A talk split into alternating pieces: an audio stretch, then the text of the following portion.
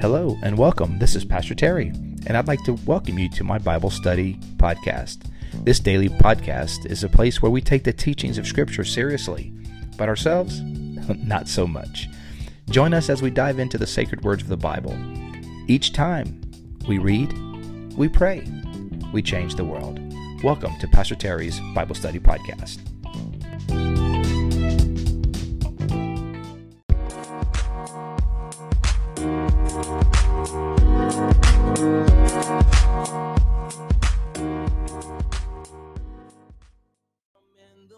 Well, hello, everybody, and welcome to today's podcast. It is Wednesday, February 16th, 2022. And uh, right here in the middle of the week, we got what, one more full week of February, I guess, after this week. Um, yeah. So uh, we uh, we're continuing in these readings through uh, the Christian calendar, and we are now in the sixth week after Ad, uh, Epiphany, the sixth week after Epiphany. And uh, this is kind of the season that precedes Lent. Lent will be a couple of weeks. Uh, I think March 1st, March 3rd, I'm not sure, is uh, Ash Wednesday, which be, technically begins the season of Lent. Um, but the theme for this week in our readings is the creation waits with eager longing for the revelation of the children of God, uh, Romans 8 19. Good morning, Tamara. Morning, Deborah, Amber, Christine. Welcome, everybody. Yeah, so um, this uh, this season after Epiphany that precedes Lent is kind of where we're at, and we, you know, you guys know we do three readings a day. We're reading a lot of the Bible, y'all. I don't know if you realize what's happening right now, but what is happening is we're reading a whole lot of the Bible. We're reading three different portions of Scripture every day. So, you know, unlike what we've been doing in the past, where we read like um, maybe an entire book of the Bible at a time, where we did a chapter a day, which was fun. I like that. I'm not gonna lie. Uh, definitely some advantages to that because it kind of a, a continuous theme. Uh, but this, the strength of this type of reading is that you get a little bit of a variety of different aspects of the Bible, not just um, each day, right? So not not just one book of the Bible each day, but you're kind of getting a taste of um, some Old Testament, some epistles, New Testament, or Gospels, I should say. And so you get a little different flavor. Yeah.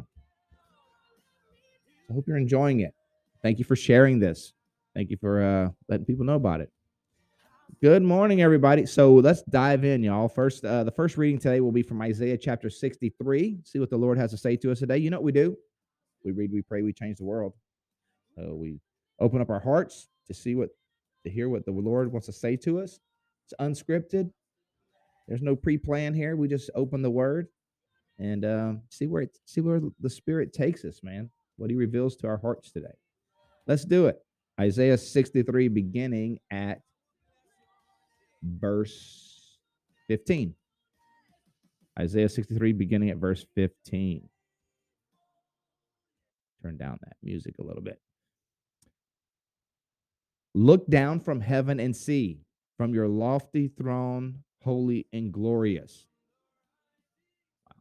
All right. So where are you, where are your zeal and your might?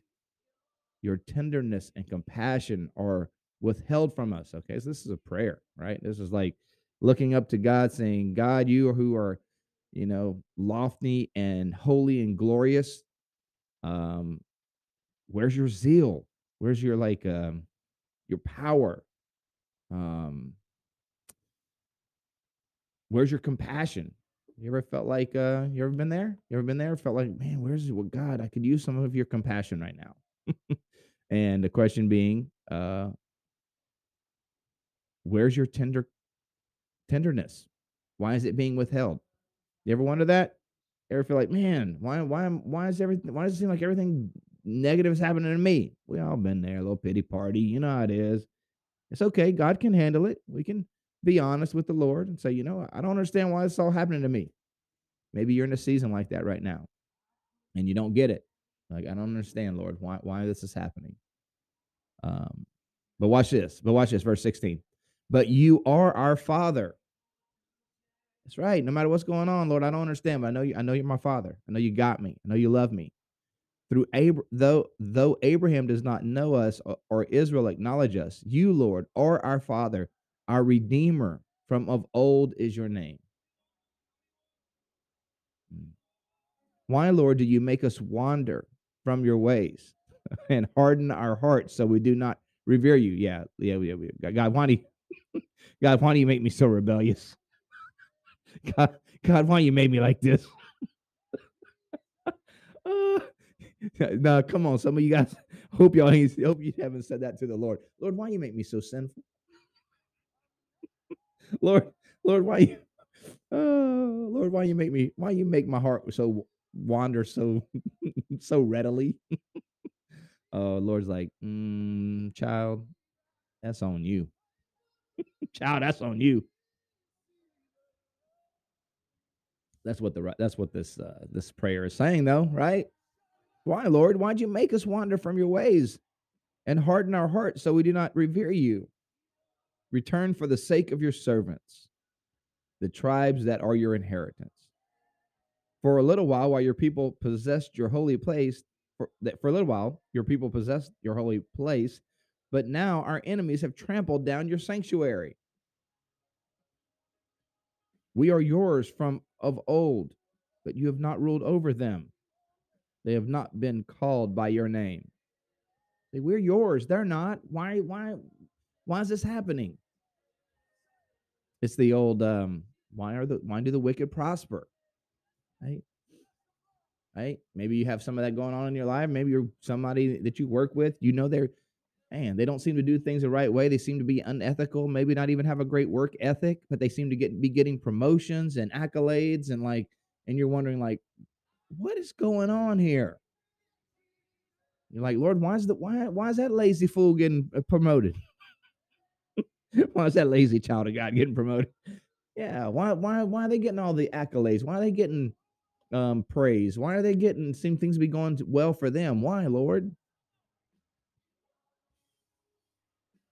Verse 60 or chapter 64. Oh, that you would rend the heavens and come down. Hmm that the mountains would tremble before you. He's, he's saying, Lord, I wish you'd come down take care of this. As when fire sets twigs ablaze and cause water to boil, come down to make your name known to your enemies and cause the nations to quake before you. Mm. God, come down. Come down and make it right. God of justice. Um, this weekend uh complicated this week because i'm still still uh, performing my civic duty so um so i'm you know sermon sermon writing is a challenge a little bit of a challenge. Uh but uh, we, we're gonna be all right but one of the things i'm talking about is when we get over to revelation chapter 14 and 15 talking about hell. Um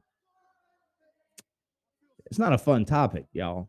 But here's what I want to say about that is uh, without a place called hell, without this absence from God, uh, without a place where wickedness is punished, there is no such thing as justice. We all want justice, but here's what we got to understand if we want justice, there has to be hell. In fact, I want to say this some of the most uh, impactful social movements in our society had underneath them uh, uh, an understanding that, particularly in the nonviolent um, social movements, like Martin Luther King Jr., et cetera, that were civil rights movement, that were predominant were fundamentally nonviolent movements had as a basic presupposition, a, basic belief was that I don't need to take vengeance because vengeance will be taken care of by God. Right? I can be nonviolent. I don't need to be violent. I don't need to be violent because God is going to take care of things in the end. Um, that taking care of things in the end necessitates a place of judgment. Otherwise, nonviolent, um, nonviolent um, methods and motives make no sense. If this is all there is, then by all means be violent. Take out your judgment and, and make justice the best you can right now. But an understanding and a fundamental belief that we serve a God of justice that is going to make things right, that will punish the wicked, uh, that will uh, set the balance of justice right, then I can be nonviolent. I don't, vengeance is mine, that is the Lord's and not mine, right?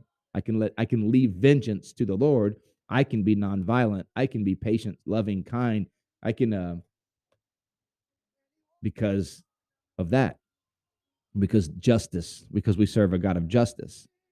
And here the the the uh, Isaiah is basically praying that, right? That the God of justice would come down, that he would come down, cause the nations to quake before you.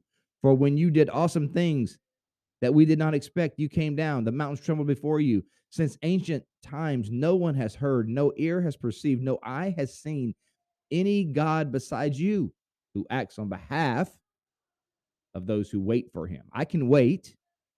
I can be nonviolent. I can be I can be prayerful, believing. I can wait for you because you're going to make things right. See, people that sometimes want justice, but they don't want hell, they don't want justice. Hmm. Some, you know, some just kind-hearted, you know, people like, I just want justice, but I don't want nobody going to hell. I want justice, but I don't want nobody going to hell. Y'all, I know that's sweet, but that's not real. you can't have justice without a place of judgment. Come on. You know, you know, I just I just want everybody just make it right. Well, they ain't gonna make it right. God's gonna make it right. um, now it's not. I mean, of course, we want everyone to repent. We don't want anyone to be in hell. No, of course not. We want we want hearts to be changed, lives to be saved. God does too. That's his. That's his. God desires that everyone would be saved. That does not mean that everyone will be saved. Um, verse five. You can you you come to help those who gladly do right who remember your ways. But when we continue to sin against them, you are angry. When we continue to sin against your ways, you became angry. How then can we be saved? That's a good question. Let's hear it. All of us have become like one who is unclean, and all our righteous acts. This is one we want to underline, fellas. This is men and women of God. This is one you want to underline. All of us became like one who is unclean, and all our righteous acts are like filthy rags. We all shrivel up like a leaf, and like the wind, our sins sweep us away. Like there's no one righteous. Like here's the th- here's the here's the harsh reality of what the word of God is telling us right here. Not a single one of us deserves heaven. If we think that hell is reserved for for just the really wicked people, it's for people who don't know Jesus. It's for people who've not had their sins forgiven. That's who it's that's who it's, it's for those whose hearts are determined not to be with God. No one, no one um strictly speaking, God doesn't send anyone to hell. People choose to go there. No one's gonna be surprised. Nobody's wait and say, Well, how did I end up here? Just like no one's gonna be surprised in heaven. How did I get how, how did this happen? Man, this ain't a lucky thing. No one's going to be surprised about where they end up. They've chose it. Yeah. Good morning, everybody. All of our sins are like filthy rags. Rags. You know, some people will say, "Man, you trying to tell me? You trying to tell me God would send me to hell for just a little white lie?" You know, you say, "You trying to tell me all you ever did in your life was a little white lie?" You think that's your biggest problem is a little white lie? Friends, our biggest problem ain't just a little white lie we said. That's that's that's indicative. If that's our answer to like um to you know to God's justice, well, uh, would God really send me to to hell for just a little white lie? Look, friend, if you just if you just if that's all the if that's all you'd ever done is just told a little white lie, then we can talk about it. But if you think that that's your only problem, like your only problem with yourself before a holy and just God is the little white lie, oh, you got much, you got some blinders on, my friend. Right? Because it says what? All of our righteousness is like filthy rags, like dirty clothes, man. Your, your righteousness, my righteousness is like dirty laundry. stinks. Just the other day, I'm gonna just tell you, just the other day, uh, we went, went to the closet. I'm like, man, what is what is that? And I found my gym bag. My gym bag had some old sweaty clothes in it that had been sitting in my gym bag for a couple couple days. I was like, oh my goodness. That's what that's what I said. Oh my goodness. Actually, Christy smelled it first, and she was like, oh my word. All of our righteous, our righteousness is like dirty workout clothes. It stank. good morning. Isn't that good to think about over your breakfast this morning?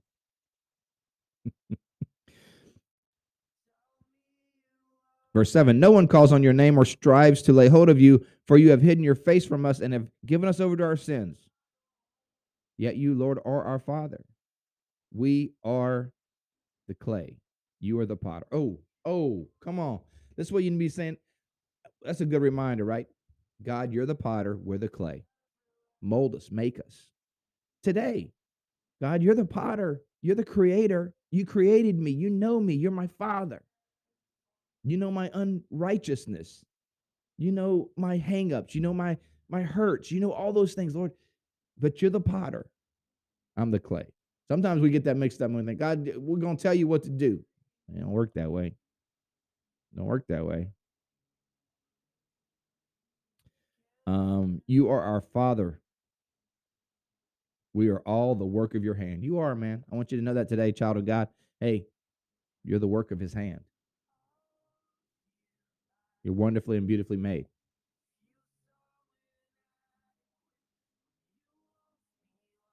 And you and the Lord longs to teach, correct, love, embrace, and guide you.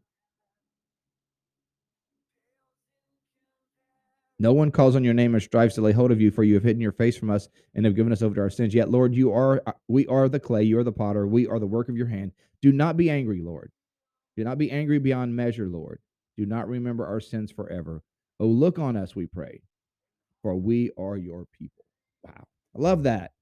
It's a great man. That that passage is loaded with some truth right there. I mean, that was just a truth package. Truth package right there. Like, Lord, we're sinful. You like you're our father you you created us. You know, um, we don't understand why all these good things are happening to bad people. I don't understand why we're suffering, Lord. But also we know that we're unrighteous, we're sinful, that all of our righteousness is as filthy rags. Yet you are the potter, we're the clay, and we need you to mold us. We need you to to uh, shape us and to help us. And He will. All right, let's jump over. Let's jump over to uh, where are we? Uh, 1 Timothy chapter 3, verses 1 through 16. Let's do it. Welcome, everybody. So glad to have you guys on. And we're digging deep in the word today. Let's go. Let's go. Here is a trustworthy saying Whoever aspires to be an overseer desires a, desires a noble task. Now, the overseer is to be above reproach, faithful to his wife, temperate, self controlled, respectable, hospitable, able to teach, not given to drunkenness, not violent, but gentle, not quarrelsome, not a lover of money. He must manage his own family well and see that his children obey him, and he must do so in a manner worthy of full respect.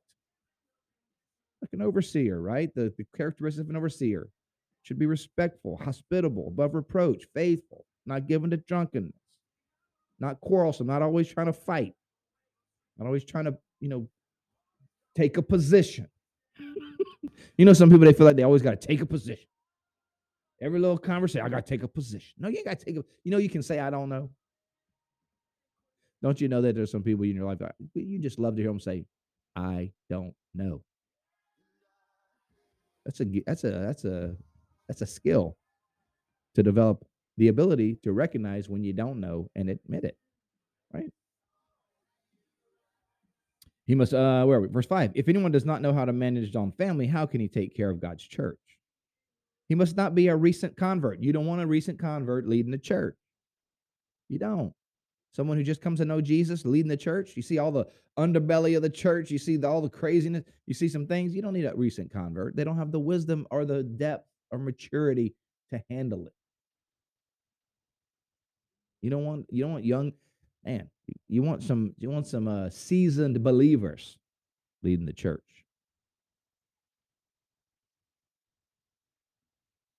Uh, he must not be a recent convert, or he may become conceited and fall under the same judgment as the devil. Mm. He must also have a good reputation with outsiders so that he will not fall into disgrace and is into the devil's trap. Good to have uh, those that are leading the church need to have a good reputation with outsiders, not just a reputation with church people. So you can't be you can't be a leader in the church and be a rascal at your workplace. It's like, wait, that dude is a elder at your church? Oh my word. You ain't, you ain't believe the thing he says at, at lunch break. You ain't believe the way he treats his employees. You ain't gonna believe the way she acts. Nah, you can't have that. They got to be uh uh They got to be a rev- reproach. They got to be they got to be respected among outsiders, those who are outside the family of God, those who uh, even aren't believers. They need to be res- they should be respected even by them. Verse 8 In the same way, deacons are to be worthy of respect, sincere, not indulging in much wine, and not pursuing dishonest gain. They must keep hold of the deep truths of the faith with a clear conscience. They must first be tested. And if there is nothing against them, let them serve as deacons. They got to be vetted a little bit. You got to ask them, you know, kind of vet them, make sure they're ready. In the same way, the women are to be worthy of respect, not malicious talkers, but temperate and trust, trustworthy in everything. A deacon must be faithful to his wife and must manage his children and his household well. Those who have served well gain an excellent standing and great assurance in their faith in Christ Jesus. Um, yeah, let's finish this chapter up. Let's go. Although I hope to see you soon, I am writing you these instructions so that if I am delayed, you will know how people ought to conduct themselves in God's household, which is the church of the living God, the pillar and foundation of the truth. So that's a reminder, man. The way we treat each other in church is important. The way we conduct our affairs in the church is important because it is the household of God. It represents God to the world. That's why we got to pray for the church, man. We got to pray for leaders in the church, the the the management of the resources of the church. We've got to pray for that. And we got to keep it above reproach at all times. Why? Because that's God's household. It represents God to the world. And so we want that to be a positive uh, message. Um, Beyond all question, the mystery from which the which true godliness springs is great. He appeared in the flesh, was vindicated by the Spirit, was seen by angels, was preached among the nations, was believed on in the world, was taken up in glory. Wow, that's powerful. That's a beautiful passage right there. First Timothy 3:16. Yeah. Beyond all question, the mystery from which true godliness springs is great. Remember, we talked about in Isaiah, we don't have godliness in ourselves, but where does true godliness come from? It comes right here, from Jesus, who what? Appeared in the flesh, was vindicated by the Spirit, was seen by angels, was preached among the nations, was believed on in the world, and was taken up to glory. Mm-hmm. Jesus is our righteousness. Jesus is uh, the one who gives mercy and grace. All right, let's jump over to uh, Mark chapter 11 as we wrap this up this morning. Mark 11, 27 through uh, 12, 12. 11, 27 through 12, 12. They arrived in Jerusalem, and while Jesus was talk, uh, walking in the temple courts, the chief priests and teachers of the law and the elders came to him. And what did they say? By what authority are you doing these things? They asked. Are you, who, and who gave you the authority to do this? They want to know who, who, who gave Jesus authority. I will ask you one question. Jesus replied, Answer me, and I will tell you by what authority I'm doing these things. John's baptism, was it uh, from heaven or of human origin? You tell me. They discussed it among themselves and said, If we say from heaven, he will ask, then they don't, then, then they, then, then why didn't they believe him? But if we say of human origin, they learned that they, they feared the people, for everyone held that John was a prophet. So they answered, We don't know. Now, to their credit, they said we don't know, but they really did know. Now, they didn't just say we didn't we don't know. They did know. But they didn't want to say because they were uh they wanted they were um they really weren't interested in the answer. They were interested in, in tricking Jesus. So Jesus says, Neither will I tell you by what authority I'm doing these things. then Jesus began to speak to them in parables. A man planted a vineyard. He put a wall around it, dug a pit in a, for the winepress, and built a watchtower. Then he rented the vineyard to some farmers and moved to on to another place. At harvest time, he sent servants to the to the tenants to collect from them some of the fruit of the vineyard. But they seized him, beat him, and sent him away empty-handed. Then he sent another servant to them. They struck this man on the head and treated him shamefully. He sent still another. And that one they killed.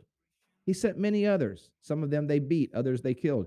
He had one left to send, a son whom he loved. He sent him last of all, saying, They will respect my son. But the tenants said to one another, This is the heir. Come, let's kill him, and the inheritance will be ours. So they took him and killed him and threw him out of the vineyard. What then will the owner of the vineyard do? He will come and kill the tenants and give the vineyard to others. Haven't you heard this passage of scripture? The stone the builders rejected has become the cornerstone. The Lord has done this, and it's marvelous in our eyes. Verse 12.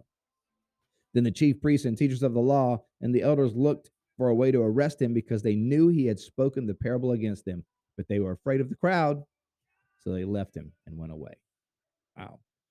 So Jesus says, Man, look, he tells this parable. It's about him, right? It's about the way God has interacted with his people throughout time. He sent messengers he planted the vineyard, uh, which is uh, essentially Israel, the people of God. And he came, he sent prophets to correct, to make sure they were bearing fruit, to make sure they were doing right. And they stoned the prophets. They got, they, you know, and then finally they, he sent his son. Surely they will receive my son. And what they do to the son? They killed him. But the message of that is that there will be a reckoning, right? We're not saved by our own righteous deeds. We're saved by the chief cornerstone, Christ, who came to die in our place. It's through him that we have righteousness, that we are righteous, and that we uh, are clothed with righteousness. So hey, let's go out today and let's uh let's be the uh, the clay in the potter's hand. Help him to uh, work with him as he molds our hearts, our minds, our thoughts, our actions, uh, and let us be a good witness to uh, the world um, of our Father. Let's pray, guys. Lord, thank you so much for your word. I pray your blessing upon each and every person today. May you encourage them and strengthen them, bless them real good, Lord. Lord, may you apply this word to our hearts. Thank you, Lord, that is true, that we are not saved by our own righteous deeds, but we are saved by grace. We're saved by what you've done for us in Jesus. And so um, we uh, place our lives on the potter's wheel and allow you and encourage you and invite you to mold us, to make us, to correct us, to strengthen us by your gentle hand. We love you. Give you thanks in Jesus' name. Amen. Amen. Thank you guys so much for being on today. Hope you guys have a fantastic Wednesday. We'll be back at it tomorrow, uh, reading through these uh, after Epiphany readings. Love you guys. You guys have a great day. We'll see you next time. Bye.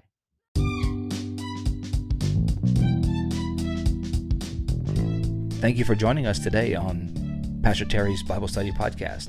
We hope you enjoyed today's show. If this episode has been an encouragement to you, please help us by spreading the word about the podcast. You can do that by giving us a thumbs up, subscribing, and sharing it with your friends. You can also find me, Pastor Terry, as well as Bayside Church in Safety Harbor, Florida, on all social media platforms. The church you will find at Bayside Church SH.